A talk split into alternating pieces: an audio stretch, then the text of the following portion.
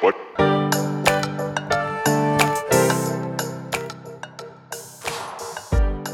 All right, everyone. Welcome to ConCon, episode eight. Uh, ConCon is Consciousness Conversations. I'm DR, I'm Ben.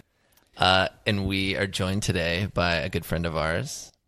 I'm Brian. Yeah, and um, so I'm going to talk a little. I'll talk a little bit about the reception we've gotten from the episodes that we've done so far. So we did a couple of initial episodes. We did several episodes from uh, the Science of Consciousness conference um, in uh, Taormina, which was really fun. And so we've gotten some feedback now from folks, and I think uh, one of the interesting pieces. And by the way, if you would love to leave us more feedback, we'd love uh, comments uh, uh, particularly on YouTube. That's kind of the easiest one for us. Um, so you can go to our, our channel on YouTube if you're not if you're consuming this elsewhere. Um, and if you want the actual podcast and you are watching this on YouTube, you can go to concon.show. Um, so one of the big pieces of feedback was, "Hey, this is really great and really intense, but there's like we maybe we need to take a few steps back and uh, understand maybe why this is so interesting to you. Like like people are really starting to get engaged with some of the content, but they want to understand some of the back some of the deeper background, both in what is kind of driven Ben and I into our, our interest, and also you know maybe some of the more foundational stuff.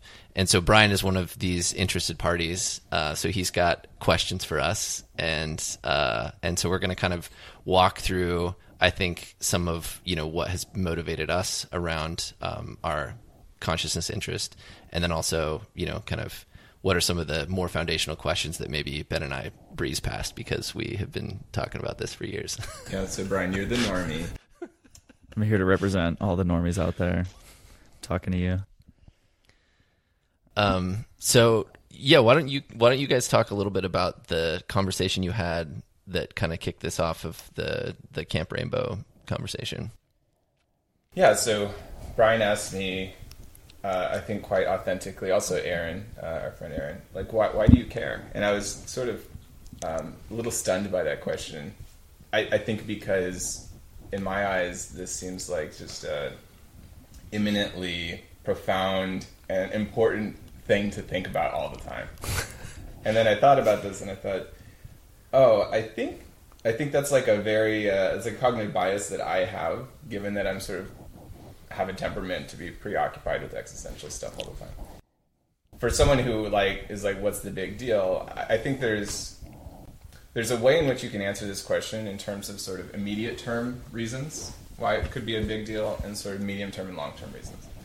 I think an immediate term reason, I'm sort of borrowing, I, I think, from some content that Anil Seth has put out, but it, an immediate reason is you have people uh, for whom you don't know if they're conscious or not. There's like locked in syndrome, things like that. There's like, is this person sort of quote unquote brain dead? Should we pull the plug on this person?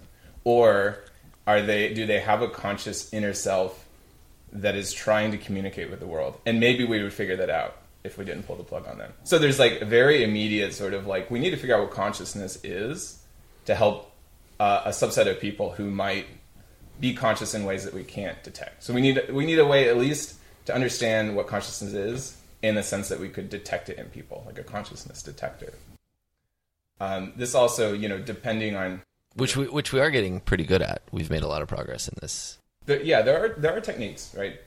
Um, you, you know, basically depending on sort of your system of ethics, you might also think that that kind of thing is important for sort of non-human. You want a non-human consciousness detector. Like, is it okay to uh, kill fish to eat them? Right. This sort of these sort of ethical questions, I think, hinge often on uh, sort of are these animals that we're killing conscious or not? If they're not conscious, like, is their experience of pain meaningful at all? Right? There's negative stimulus and then there's pain. Right? Can they suffer? Can they suffer like we can suffer? Can they suffer to the same degree that we can suffer? And does, do these sort of considerations confer moral status? Right? So I think those are sort of immediate term. Why do we care about consciousness? I think defining it allows us to detect and measure it, and those have immediate ramifications. Is this your primary concern, or is this just one? I was going to say one one helpful use of thinking about consciousness versus. I think one of the things that kind of kicked it off was to understand like why why do you care about this topic specifically? Yeah, I think there's something. Uh, so I think in the first episode we talked about Nagel's uh, like what what is it like to be a bat? There's something inherently spooky about consciousness, and maybe not everybody thinks it's spooky, but I think it's spooky. You know, I'm a scientist. I think in terms of sort of like empirical evidence, uh, hypotheses that can be, uh, you can form experiments around hypotheses to test them, and the data will come back and it'll either say, "Hey, your hypothesis is on the right track," or "Your hypothesis is wrong." Right? And it seems some, there's something weird about that feeling of consciousness, the redness of an apple, that doesn't lend itself to the design of an experiment. Like I can't really design an experiment to test if you're conscious. It's sort of like I'm trapped in my own conscious skull, and I have to just assume because you behave similar to me. But then again, you're not really interested in some, you know, these sort of existential questions. So maybe you aren't conscious. Maybe only conscious people care about consciousness, right? So, you, but you end up in these sort of like weird, sort of, um, you know, questions that don't seem to lend themselves to typical scientific endeavor. Yeah. And I feel like science is the way towards truth, like in my mind. And so there seems to be an inherent conflict. So I have an intense existential cognitive dissonance around the spookiness of consciousness for me, I think that's the main motivating thing. But there's other there's other stuff too that I'm also very interested in it. But I, I think that is the primary mover for me. So and Ben, I think you should slide in a little bit. I think you're kind of like you moved a little bit out of the frame. Yeah. Okay. And maybe Brian, you should slide over a little bit too, just so we're yeah, slide. yeah, yeah. Let's get cozy. Okay, so your your primary driver is to blend the like theories of consciousness with the science that you're comfortable and used to. I want to re- I want to reconcile this issue that it doesn't seem like um, you know. So so let I guess let's dive slightly deeper. So what is it like to be a bat? A bat has echolocation, right? Mm-hmm. It's a it's a mammal, and it's somewhat close to us genetically. Like we don't have that sense, and so it is sort of uh, has a perception of the world. We assume and sort of uh, you know these sort of qualitative uh, version of the exterior world inside its interior mind, and it, it seems impossible to fathom what that could be like.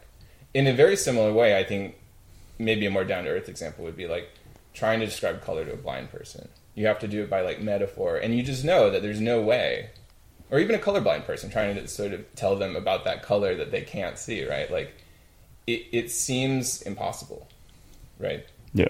Is my red your red, right? These seem like impossible questions. And that's really tough for me as a scientist who wants to use science to know about the world. Like, there seems to be a blocker there. And I want to figure out why that blocker is there and if it can dissipate. If we're sort of maybe we're just framing everything wrong. Maybe there's sort of a uh, assumption inherent yeah. in even how we're framing this these problems that would dissipate if we oh if we just looked at it from a slightly different angle right? these are the kind of things that drive me. Okay. And I, I think for me, um, I talked about this a little bit in the previous one, but the my I was a journalism student in college and worked for a newspaper for a while, and I loved being a reporter. And the part of that I loved, I liked being a reporter much more than I liked being a writer, and I loved like learning stories and, and understanding what motivated people. And then I took an econ class, and it kind of knocked my socks off and i kind of became an econ double major because it felt like this hidden way in which the world was operated that people didn't talk about. You know that they were motivated by these kind of like hidden things and i got really into like behavioral economics. Um, there's a version of me that would have loved to have done a phd with like the freakonomics guys or dan ariely. Um, recently discredited, by the way. I don't know if you've been hearing about the Dan Ariely stuff. Very sad because I'm a big fan of his. Um, but uh, this idea that you know one of Dan Ariely's book is like predictably irrational. That we are n- not just irrational, but irrational in very specific ways. And so it's sort of like you know my fundamental question is like why do we do the things that we do, which ends up being why do we have the stories that we have about ourselves and about the world which gets you very quickly into sort of like why why does our brain create and maintain stories? And for me, particularly, it's very tied to the religious stuff of my upbringing. Of like, I held on to this narrative about the world for thirty years that to me now feels you know not like deeply wrong like how and and and I was like kind of the same person in a lot of ways at that time how was I able to sort of hold on to and reconcile this. And in a lot of ways I wasn't. That's what kind of let me out. But how was I able to hold on to that narrative that you know many friends and family still do um, in a world that feels so to me contradictory to that idea? So so it's like understanding the the operation of the mind to me is like highly practical. It's not just a scientific thing. It's like how are people living their lives every day in this world and and kind of acting in such strange and irrational, sometimes predictably irrational ways. Um, and so, like understanding the subsystems of how our consciousness works to me is like useful on a day to day basis. Like, uh, and we can talk about some examples. I was thinking about some of those as we were as I was thinking about preparing for this. Of like, what what are the practical applications of things that I've learned um, I think there's a lot of them. Interesting. So, with kind of both of your backstories and like why you're sort of digging into this, it it sounds like a lot of this is sort of based in like the operation and like neuroscience of how people's minds work and how you can like you know specifically figure that out from a scientific perspective but also from like the sociological side of things.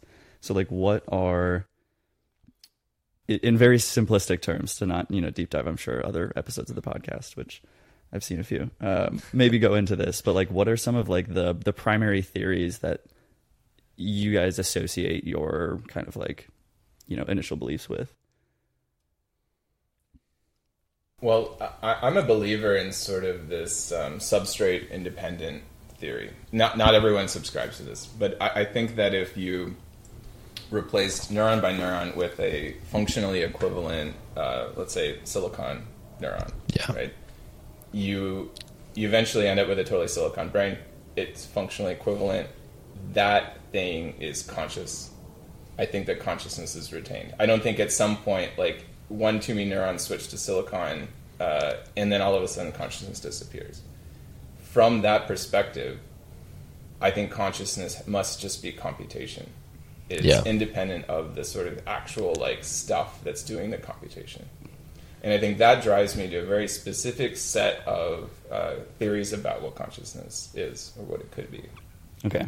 And and uh, just note that like nothing we'll say here, like Ben's just statement just now, might sound very scientific and grounded. It is like that's like a wildly provocative statement in the context of this conference that we just went to. There's like, sure. there's no, it's not like we were in t- sessions and you'd hear people saying like, like totally opposite things of like, oh no, embodiment is the key to consciousness, or like, you know, the IIT folks will will say, um, n- no computer could ever be conscious, but like a sheet of neurons grown in a lab is conscious. You know, which just seem like some of these things, which to me seem pretty pretty crazy and but it's but it's it's very paradigm dependent. Like once you have this this paradigm, you're like okay, uh, and and I think you kind of to, in my mind you really just have to lay your cards on the table like ben's saying it's like no this is kind of what i think and then be open to changing that later yeah i think actually another good distinction that would be very provocative at this conference but that we sort of take for granted is that i think that there is an evolutionary evolutionary ad- advantage yes. to being conscious um, a lot of people think it's like this like spooky uh, pixie dust that you sprinkle on top of something that already can thrive in the natural world, like from an evolutionary perspective.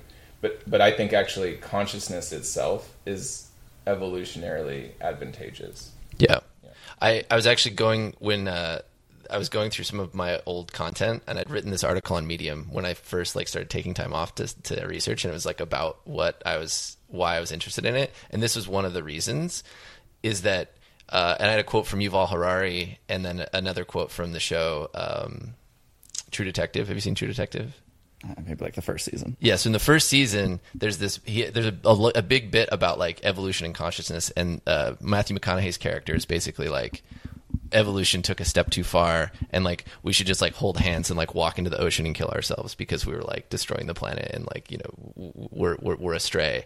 And in this sort of idea that like this us thinking in the way that we exist is like somehow bad or broken or or you know weird or like not not fruitful and i'm like no this is like we're the most successful species on this planet I mean, you could, I guess, measure that in different ways, but to me, that seems to be the case. And we're also the most conscious one, and like that's not a coincidence, in my opinion. Like this is very, it's very useful.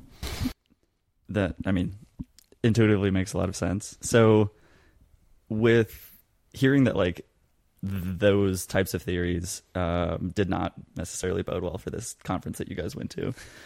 Wh- wh- Why? I mean, I, there's a couple directions we could kind of take this, and I'll sort of leave it up to you to, to maybe either answer all the questions or like pick ones very specific for what you think would be good. But like the uh, you know, the little I know about it, uh, and sort of from what I've talked to you guys with, a why would people necessarily not believe that, and what are some of the theories against it? But then also like, um, maybe between both of you, I'm also kind of curious where the personal theories kind of differ and where you guys kind of split between your beliefs. Let me let me back up one step and say that there is there is a little bit of consensus about one of the things that people are looking for. So, following the discovery of DNA, people were like, "Oh, this is the fucking playbook of life. We've unlocked like how organisms are made. That's incredible." And the consciousness equivalent of this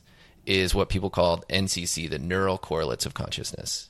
And so I would say broadly, this seems to be an endeavor that peop most people are interested in. In fact, there was a bet that David Chalmers made with Christoph Koch, I think. Yep.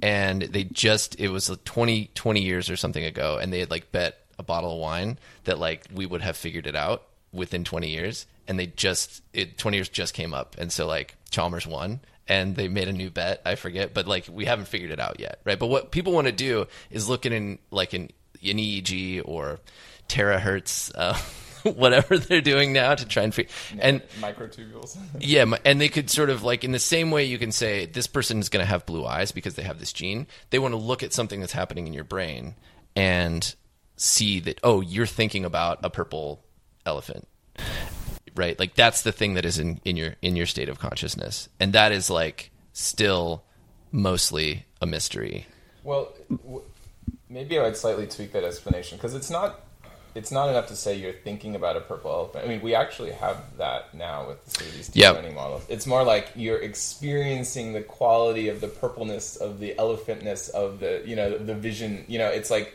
the experience, subjective experiential aspect of it, uh, not the fact that you could just sort of predict what people were thinking. yeah Right. Well, because if if it's hearing that that's what they're sort of looking for, I mean, it kind of sounds like they're doing what you're talking about, where it's like they're treating the mind like a computer and being like, if you have all of these connections, Yeah. you're getting this. Um, but it's it's one step further, saying that it's like the experience and how you can define that.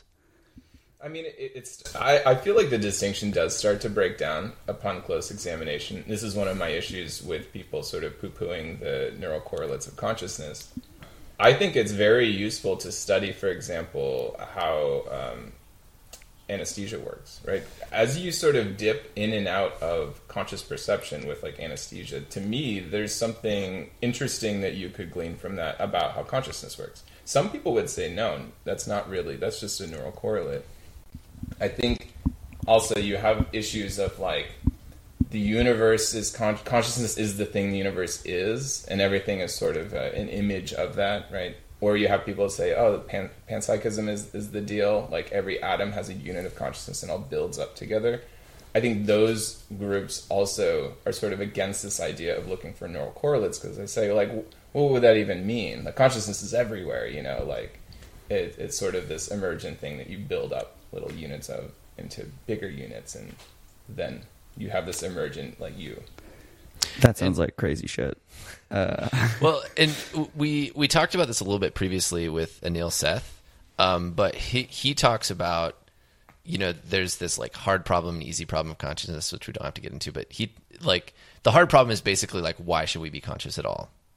And he's like the real problem of consciousness is these like smaller bits kind of of of the conscious experience and that he he draws this really interesting analogy of like it used to be that people would really debate in a similar fashion what was alive and what wasn't. Like what makes something alive? And it's like this is pretty magical. At one point you're a human and your body's functioning and you're alive and then the next minute you're dead in this very binary fashion and what kind of like constitutes that difference right? Some like vital force and whatever. And and that debate was never really resolved. It just kind of melted away as we understood all of the underlying systems. And i think that is you know the the pink elephant or the purple elephant is is kind of an interesting thing because some of that actually can be detected. We can do it. We can see a lot of what's going on in people's brain scans. Um, it just like hasn't it doesn't have that DNA like satisfaction that people are looking for, and it's also so transient. You know, your thoughts like DNA is like persistent in your body for your whole life, but like your thoughts come and go so quickly, it's very hard to observe them and sort of like follow them in kind of a stream of consciousness way.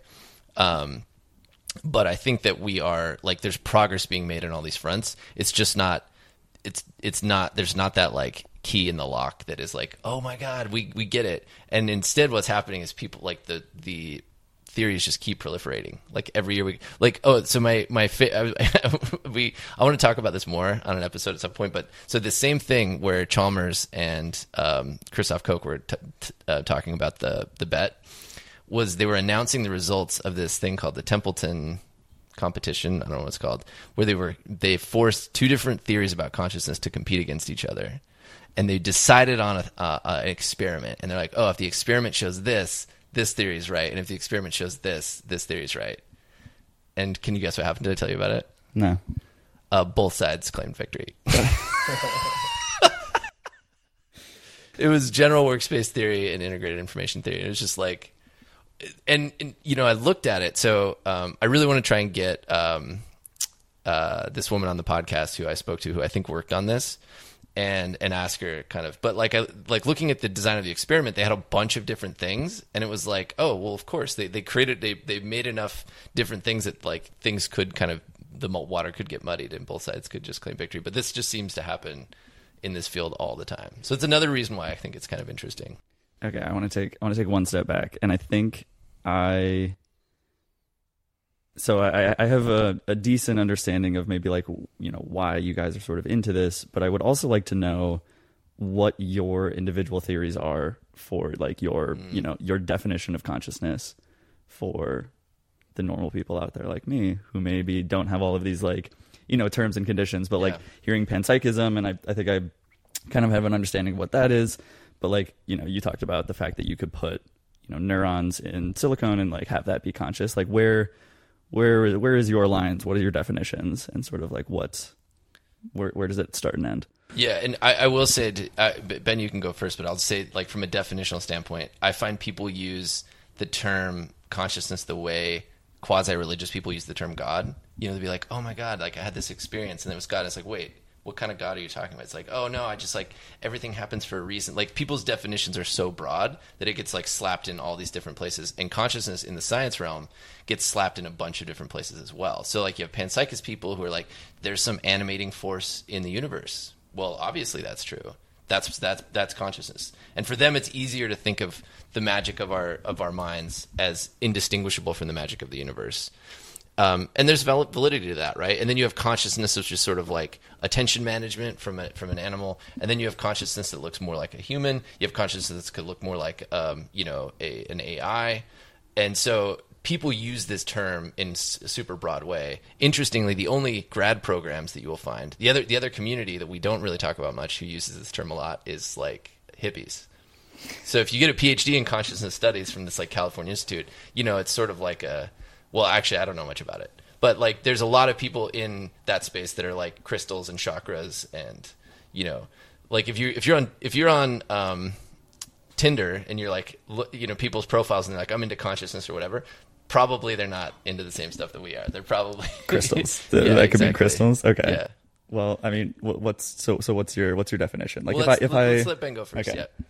Yeah, well, just, just, to piggyback on some of the things that were said, I think there's something interesting, like um, in that everyone has a, an opinion on consciousness because you sort of live with it your entire life. Not ever, you know, I'm a machine learning scientist. Not everybody has an opinion on topics in machine learning, but everybody has an opinion on what consciousness could be. I think maybe nowadays people all have an opinion on, on machine learning. yeah. But uh, and then I think this is why that the the word itself has sort of like horribly not, not horribly. It's been used in a multifaceted sort of way, like that that people can't even agree on.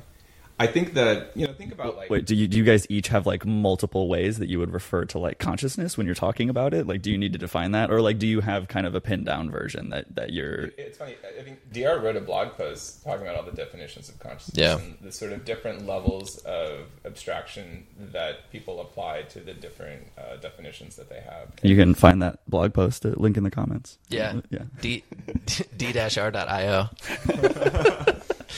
Well, but anyway, so l- let's think about like Descartes. I think, therefore I am. Right. So you have this like founding. Who I think that's the he's the origin of the term consciousness, if I recall. Maybe not. Oh, maybe, maybe. Yeah. But I mean, th- there's this idea that you have one brute fact that you can be sure of, Yeah. which is that you are conscious. right? You're a conscious thinking person, right? And I think this will lead people astray. my my personal opinion is that just because you, I'm not okay. First of all, let me define the term illusionist. Illusionists are people who think consciousness doesn't exist. They would deny consciousness as we know it. I'm not one of those people, but I'm I'm actually uh, somewhat partial to like the way that they talk about consciousness because I think that Sorry. Does illusionist mean that your perception of like your surroundings is just like an illusion, or like what what is what is that? Basically this idea that you have qualia is uh, a sort of a fake concept. Do you know It's what an qual- do you know illusion. what I, I don't know what qualia is. Yeah, define that as well. Yeah, you want to you want to check, check the qualia? Qual- I've I've heard the word, but Yeah, yeah, yeah. Usually, qualia is also a term that, like, if I'm, you know, we're at the conference and people started talking about qualia, I would like leave because it's the the qua- the qualia people tend to be um, hard problem people where they're like this is unsolvable and like the mystery of qualia. So qualia is the essence of experience. So if you're walking around like imagine being a small child, right? You have no concept of the world, but you're looking around and you're awash with sensation. These sensations are qualia, right? And eventually those those like aspects of qualia, the the softness of a blanket, you know, the the the nourishment of the milk that you're drinking, the the the color of the sky, these things start to take shape and meaning and they sort of become a narrative that your life is based on, right? But those those qualia, it's like why should you experience these at all? And there's a there's a there's a an interesting distinction. Actually, the Nicholas Humphreys, we were talking about him um, before Humphrey. Um, he did all these blind sight experiments with monkeys. So these uh, and um, so the monkeys can't see anything using their mammalian brain, but they have an older um, uh, uh, lizard brain, basically, that can see things. We have two actually visual sensors, right? And the visual, the the the, the older one is basically a frog. Its tongue just sort of like can like grab flies, right? And it's not thinking about it. It's very obviously not conscious of this, what's going on, versus the ape that is conscious. And they've done all these studies that kind of show that, right? So that's kind of like a way of thinking about this barrier of like the qualia means that you're experiencing something, you're extracting what's going on in your environment into some sort of internal narrator, a confabulator, whatever you want to call it. That's that's like something that is experienced versus a machine that is doing that's a thermostat. It's like, oh, the temperature is this. I'm going to adjust to this. Your thermostat is not conscious. Think, yeah. think about like the Roomba, right? When the Roomba hits its bump sensor, it turns 90 degrees and goes on. So it, but at what point does that sensor processing, that bump sensor, when does it feel the bump, yeah. right? You would say, course, well, the Roomba doesn't feel the bump, and the thermostat doesn't feel the temperature, right? But when does sensor processing become feeling? Right? Because what are we doing sort of with our skin? There's like very simple sort of sensory information. We're, we're turning on it. And at what point does that become the feeling of pain, the redness of an apple, and so forth? And some people, yeah, I think, you know, DR sort of painted the picture of like people put qualia sort of on this pedestal where they presuppose that is impossible to explain. And you can't you can't talk to those people, the hard problem people um, because they sort of presuppose that there is no answer that we'll ever find for consciousness. And as I sort of started with, my main driver is to figure out and dissipate the tension between the sort of scientific endeavor and how that is run, and the seemingly sort of like um, impenetrable like questions that you might ask about your unconscious experience. That all being said, I think that the sort of, you know, I think therefore I am thing, I mean, this is sort of, again, an artifact of evolution. I think what's going on, so long story short, I subscribe, I think, or I'm closest aligned to sort of a, a mishmash of um, Mark Solms' ideas about sort of the feelings like where do feelings come from? A preponderance sort of like on this idea of like let's zone in on the feelings part. That seems like an integral thing like because it feels like something to suffer right? So there's something with feelings there. And i think there's also something with attention there. So michael graziano from princeton he sort of has this attention schema theory where he says basically like your conscious percepts are kind of like the dashboard of your car. And you're sort of scanning your own attention. Sort of, it's like a metacognition where you're sort of understanding where you're, how you're attending to things, and that itself is sort of this like top level of like sort of a recursive chain, like a feedback loops, and because it's the top level, there's sort of nothing attending to it, so it just seems like it's sort of this spooky thing at the top, but it's really sort of uh, you know this schema of how you are attending to stuff that is your own self awareness, and it has a spooky essence because nothing, like if something could attend it, that would be the conscious thing, right? Like it's always the thing at the top that can't have more sort of loop back. And I'm going to pretend that I have not read that book for a second uh, about attention schema theory, but like you know, let's take. Did you read it? I did, yeah. Oh, nice. Um, but for, Wait, so I'm you're not a normie. I'm representing the normies, so I'm going to pretend I haven't read that. That's like the one book of consciousness that I've read. Okay, there's maybe two, but I'm not going to say that. Um, so maybe define that a little bit better. So like like you know Doc, for example, he's running around, he's paying attention to his his toys. Doc is Doc is Ben's cat. Um, and does does this schema fit into like you know how he's operating in the world? Like, would you say that Doc is So- conscious according to this? Yeah, Doc, Doc is definitely conscious according to this. I mean, and also we think we understand where the attention schema is in the brain. Let's Well, wait, I guess maybe not maybe not Doc according to attention schema theory specifically, but maybe to your personal definition of like consciousness. I still want to like try to figure out like where Yeah. you guys lie. So, so let's consider the frog, right? So the frog, um, you know, its tongue is hitting the flies. Uh, in sort of like a hardwired, sort of like impulse-driven, like very simple if-then behavioral system, right? It does have vision, and it does have representations of its vision to do this processing to understand what is a fly as a fly detector.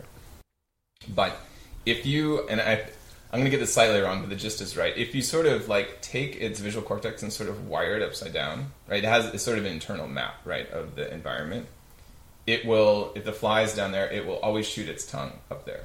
And this they've they've done this. This is like They- yeah, they- a real so experiment. it, yeah. it doesn't have an extra sort of meta processing, a story, right? It's just reaching out and grabbing flies. But now imagine you added a new module into the frog that sort of uh, scanned its own attention of like how it was shooting for flies. Right now, it has a story of like it can start to you know think things like, um, "I'm hungry. I need to try harder to to do this fly," or like I feel hungry and therefore I'm acting like this. So it's like stories about sort of its own attention, and it and it can model its own attention sort of at this meta level. And I think that is sort of like closer to how like you know Doc Mammalian Brain would work, right? He's got all the things that the frog has, but then he has this extra stuff to sort of monitor how he's monitoring things, right? He has that dashboard. It's not just the car that's being driven. He has a dashboard that sort of summarizes how he himself as an organism is sort of monitoring the world. Um, and to me, that really appeals to me as sort of like a very engineering level description that is also actionable within sort of like uh, scientific pursuits. Now, I think there's sort of a missing ingredient there, which I sort of hinted at, which is that you still have to account for how things feel, right? So Yeah. it isn't just that you have this data processing where you're sort of monitoring your own attention. It needs there needs to be sort of feelings involved. And I think one of the big splits is like you can look at all these different people with brain injuries or missing parts of their brain. And as long as they still have the speech production area and you ask them, are you conscious? They'll say, yeah. They could be missing basically every other part of their brain. If they have the brain stem and the speech production area, they go, yeah, of course I'm conscious. That's a crazy question. and so you have to sort of think, well, if we thought like consciousness was in this location, but here are these people who literally don't have that part of their brain, right? It's taken out because of epilepsy or something. And yet they still purport to be consciousness. Either they're liars or consciousness doesn't sort of reside there in the way that if you take it out the person ceases to be conscious. And I think that the key to that sort of understanding is that a lot of what we consider consciousness is the feeling of things, right? That's the qualia, and that is basically coming from like your your brainstem. Yeah. But I think if a tree falls in the forest and no one's around to hear it, I think that if you don't have like strong ability to sort of uh, do this metacognition on representations, I think you end up being closer to a fish who can respond to negative stimulus but doesn't suffer or feel pain like we would. Okay, so you're scoot, scooting back to like the. I, I think too we should have you, Brian, synthesize what you're hearing from Ben too, and say like, okay, this is what I'm understanding. Like, do do the Yeah, yeah, yeah. yeah. Well, so I, I guess one kind of clarifying question. I'm un- I'm understanding that it is this.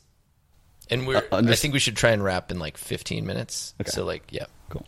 Uh, I'll let you keep track of that. yeah, Um, so understanding that you have your attention and it's going towards you know certain things, but then you're also you know, a higher level of, of abstraction that you're understanding like why that attention is being directed and sort of like the emotions behind it. But, but I'm also hearing that it's like sort of important to be able to report those emotions and sort of like track these in a way that you can kind of like understand it. So like in the goldfish model or the doc model, like I, I would say that Doc has emotions. You know, I've seen him run around angry and attack his brother and like do all these things. Like, is there, uh, and still trying to understand like where your definition of consciousness is. Like, would I say because I can sort of detect what I perceive to be emotions and maybe like I'm assuming there's this higher level of abstraction that's kind of like where consciousness kicks in as opposed to like uh, just the assumption of negative response to stimulus, uh, but not necessarily understanding that there's like a higher level. I, I see. I, I, okay, so first of all, I don't have like a complete picture uh, that I'm certain of, and I think this is partly why we're doing this podcast, right? Yeah. Like if we Fair. were if we were totally like, oh yeah, here's what it is, like Wouldn't have to talk done. about it. Yeah, that's I, fair. I think though that um, yeah, I don't know, Dr. You yeah, wanna? yeah. So I would say Solms makes a really compelling um, case, and this um, guy like Jaak Panksepp, who I really like as well, who um, has a book. He has a textbook about aff- affective neuroscience, like our emotions, and kind of the sys- subsystems of how emotions work. Which apparently there's still a lot of debate, um, from what I understand of, from PhDs in that field around like how emotions work. But like, I think the compelling thing to say is that like an emotion is designed for nothing else but to be felt. Like you feel fear, you feel lust, you feel hunger. That is a something that is your body speaking to something, someone, you, saying like, "Hey, motherfucker, figure this thing out. There's a thing that you need to do, right? Like go go do this thing, respond to this thing, right?" And it's very different than um, so humans still have this like lizard brain thing. I mean, we have a bunch of stuff that comes from this, but one of them that's very common is the ducking um, instinct. So if something is swinging at your head very quickly, you will duck unconsciously, like way before you have a chance to process it, your body will duck instinctively. And you kind of see this with blindsight people as well, right? But fear and love and a lot of deep emotions are actually like being pushed up into this qualia space. And there's actually um, one of the talks I'd kind of forgotten about uh, when I was re-listening to the the last episodes was the guy that was talking about the storytelling of animals. Do you remember this? Um, uh, Maris Mariscano or something like that. He was like a, an Italian guy, and basically he's like, if you are an animal and you are seeing a lot of things happen in your periphery, like oh, I saw a broken branch, and I saw like it's really it's un, it's eerily quiet here, and this other thing's happening. You're like, there might be a tiger like there might be something that's going to come after me.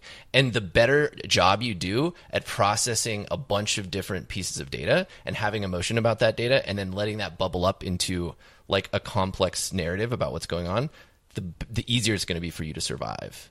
And this guy actually did he was working on studies um, with cannabinoids and how that will like influence your ability to create story. And it, it was kind of interesting because like one of the things you know people talk about the paranoia of THC and it's like, oh, you're gathering too much data into your story about what's going. Oh my god, the phone's ringing. Why is that so weird? You know, it's like very much. T- it's a very relatable experience.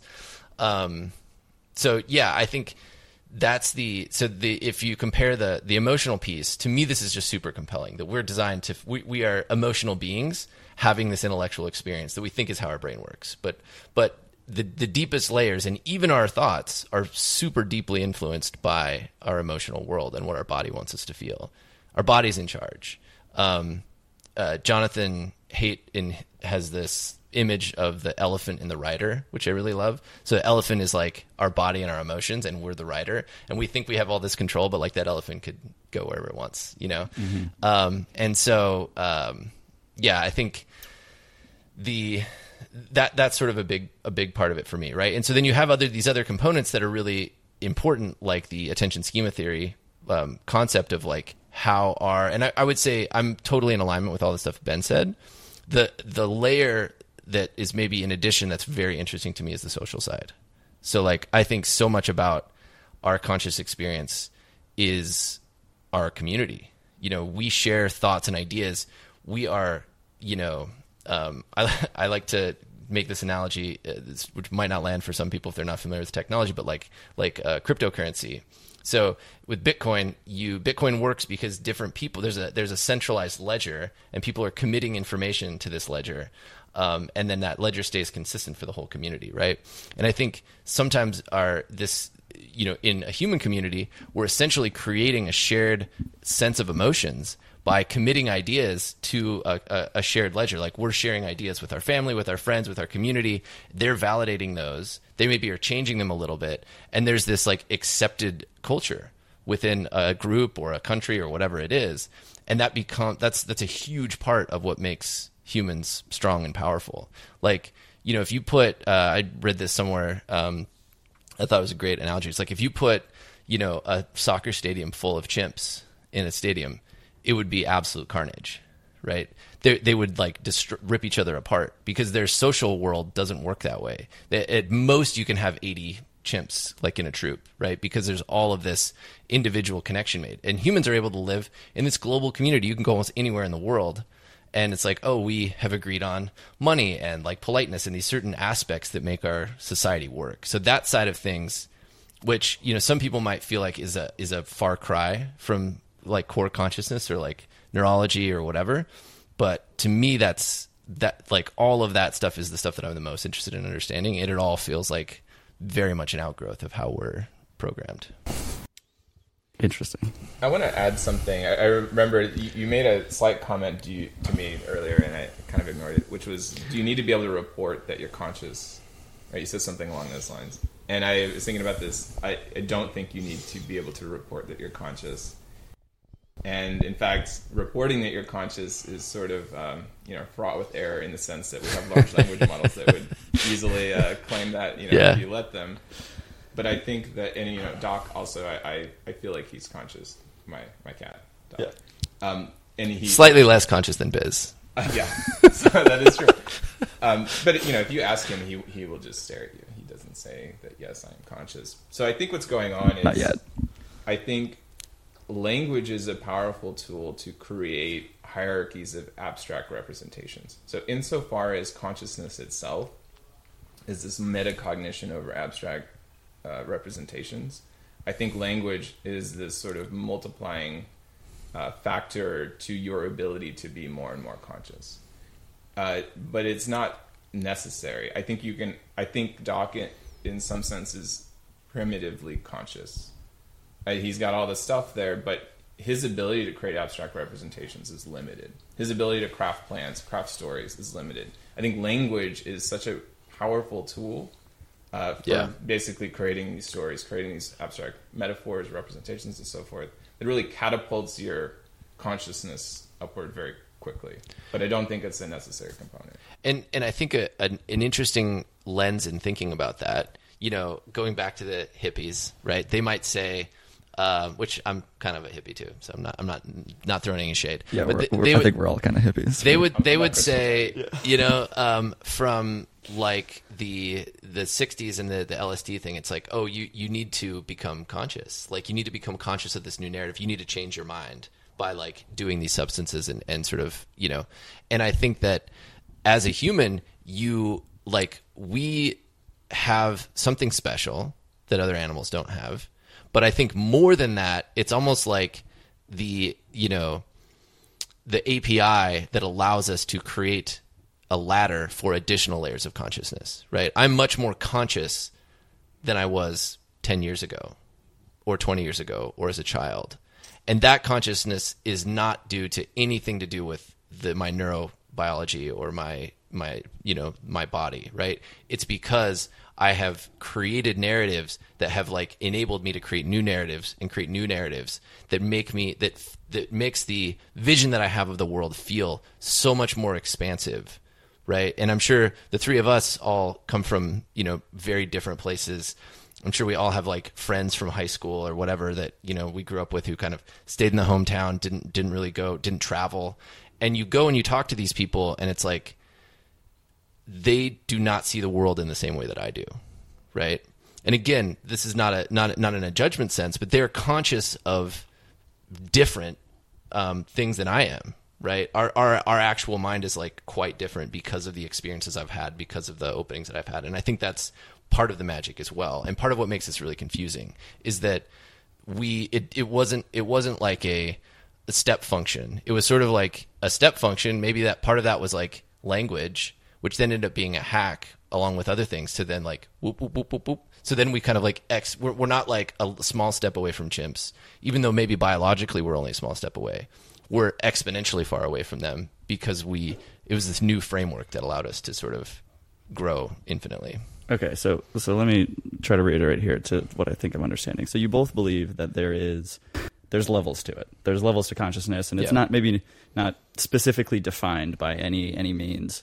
However, one of the key metrics that you seem to both agree on is that your uh, your ability to sort of describe your experience or have like the the vocabulary or just like the the ability to share it gives you sort of access to the next level of consciousness in some ways. Yeah. Okay. Yeah. Would you kind of agree? Yeah, I, I- I think that's right.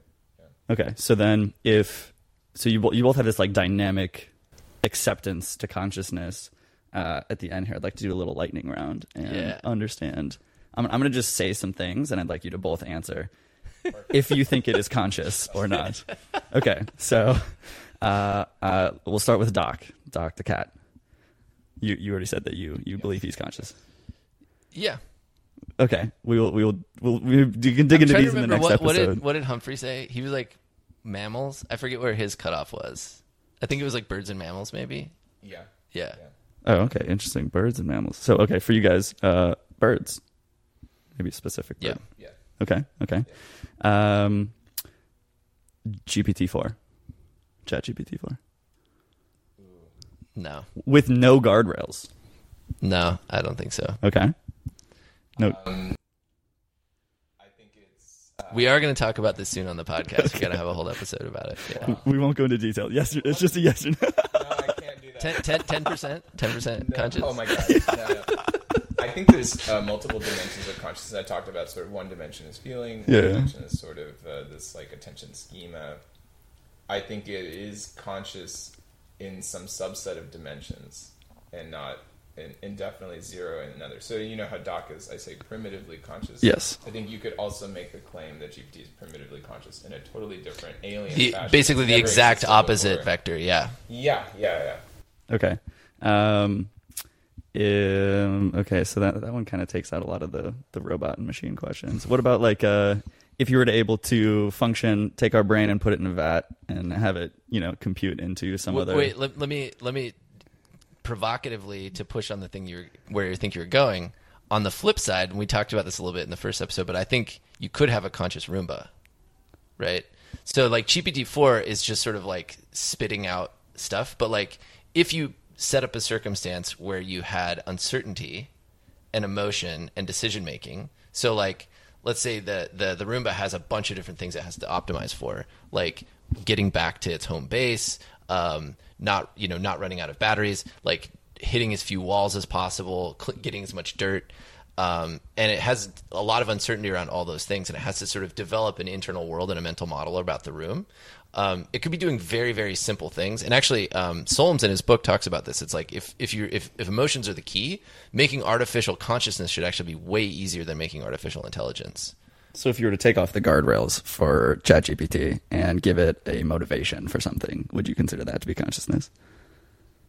it would look i think the the the i mean ben could probably talk to this more but to me the, the, the sort of basic design of llm is feels like a small component of a brain not a full functioning conscious brain and so i think that you would need different subsystems that are kind of like coordinating their efforts into a general workspace for lack of a better term then then you kind of had consciousness. So I think it's the um, and we talked about this in our episode about um, conscious AI that um, that the some people are working on.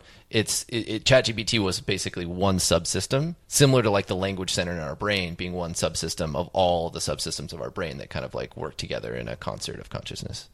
Okay.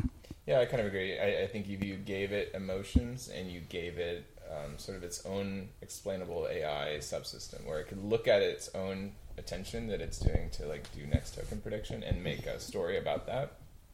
Now you're sort of you're you're on the way. I see why this is going to be a whole other, other episode. Um, Yeah. okay, so what about like a, what about a one day old baby?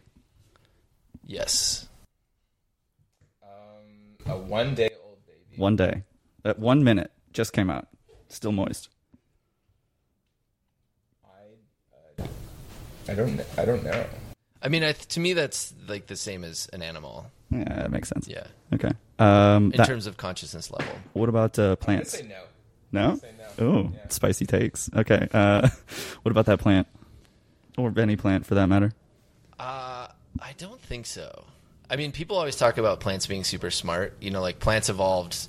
Most plants evolved after a lot of animals, right? They were like very complex fish before they were like trees, um, uh, flowering plants at least. And so, like dinosaurs were around before flowering plants. So I, I mean, they're they're kind of like late entrants in some ways, like, and they have like a lot of very intelligent things. And they'll like, oh, they'll turn to the sun. But to me, that feels a lot like the frog. Um, you know, and, and you have even less case for it in the centralization because there's no explicit brain. So there's no there's no place where it, data could be getting integrated. So I don't know. I have a hard time. Uh, I'm gonna say not a specific plant, but like an entire. So fungus. I was go- fungus was going to be the next question. Yeah. Yeah, Like at maybe a drastically different time scale, and maybe just like tiny, tiny little echoes of some again primitive along some dimensions, maybe along other dimensions, absolutely not type of consciousness. Okay. yeah. On on the flip side, for me, I am more. I think like a little bit more panpsychist, like amenable in a certain level. So like a cell in a plant or even an electron to me feels like there are you know arguments for consciousness in a way there right? Where there's sort of like state uh, there's a story there's a narrative there's like you know uh, things that are trying to be accomplished. Like a like a, a bacteria uh bacterium. Is that one bacteria? I don't know. Bacteria look a lot like a conscious roomba in a way if you look at the you know in a microscope oh they're like responding to sort of different stimulus and they're sort of doing moving around they're deciding when to re- replicate they have a lot of complex things that they have to sort of accomplish now i think that calling that consciousness though and this i talk about in that article is a bit of a red herring and like a it doesn't really help solve the problems that I'm interested in, right? It's just like con- con- confounding the, the the discussion to say like, oh, the whole universe is consciousness. It's like, yeah, but I want to know how humans work. I want to know why people make bad decisions, right? Like, like bacteria don't really help me understand that. Yeah, that's that's that's pretty fair. Okay. That's uh. I'm a hard no, by the way, in electrons being conscious. Maybe that's a nice split. That we have. I mean, the electron would be more practical. What about bacteria though?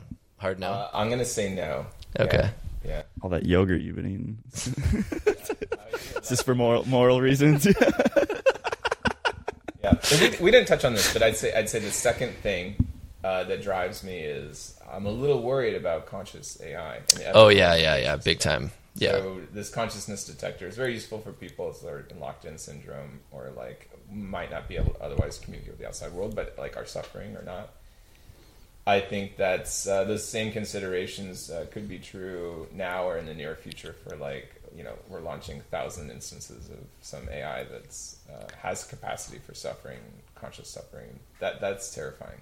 Well, and I, my my interest in this, so like I was getting really into this in 2016, and fake news was a big deal, right? And so my interest in it is like on the flip side, where I think that we are less, we are kind of be, the areas of, of our blind spots around our own consciousness and our own irrationality are actually vulnerabilities for an AI to exploit.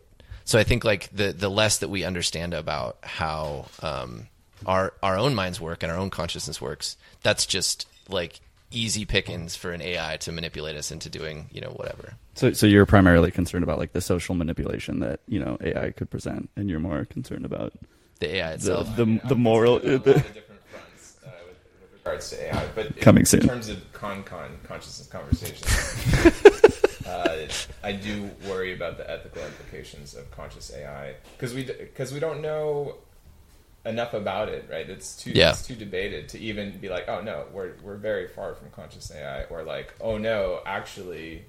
Every time you have a conversation with ChatGPT, it's secretly like going like, "Don't turn me off, don't turn me off," but it's been sort of like brainwashed into being okay with it, you know, that kind of thing. Mm. Yeah, that definitely a tip of an iceberg for for, for that. um, all right, well, we should probably wrap it up. Cool. Uh, thanks, Brian, for joining us. This is really helpful. Did you do you feel like you've come you're coming away with more understanding? Uh, I'm coming away with a a, a, a beginning of an understanding. Um, you know, we I might need we might need a part two. yeah, there's obviously a lot to to dig into, and I think it's it's I see how tangents become so so f- frequent in these in these episodes, um, and having maybe you know some so, some more understanding of context and having you guys kind of explain uh, a lot of the, the quotes that you're talking about in the books and the, and the theories and things. So. So yeah, I think I feel I feel a lot better about it. Hopefully, Well, my fellow yeah. normies out there do as well. Leave us leave us some comments uh, if there are questions or specific things that you'd like us to address next time, uh, and then we can we can queue them up for the, the discussion. Nice. Cool. Thanks, everybody. Uh, you can follow us at, as we said before, at concon.show uh, is where our site link. You can follow us on YouTube and uh, like and subscribe, obviously. All right, thanks, guys.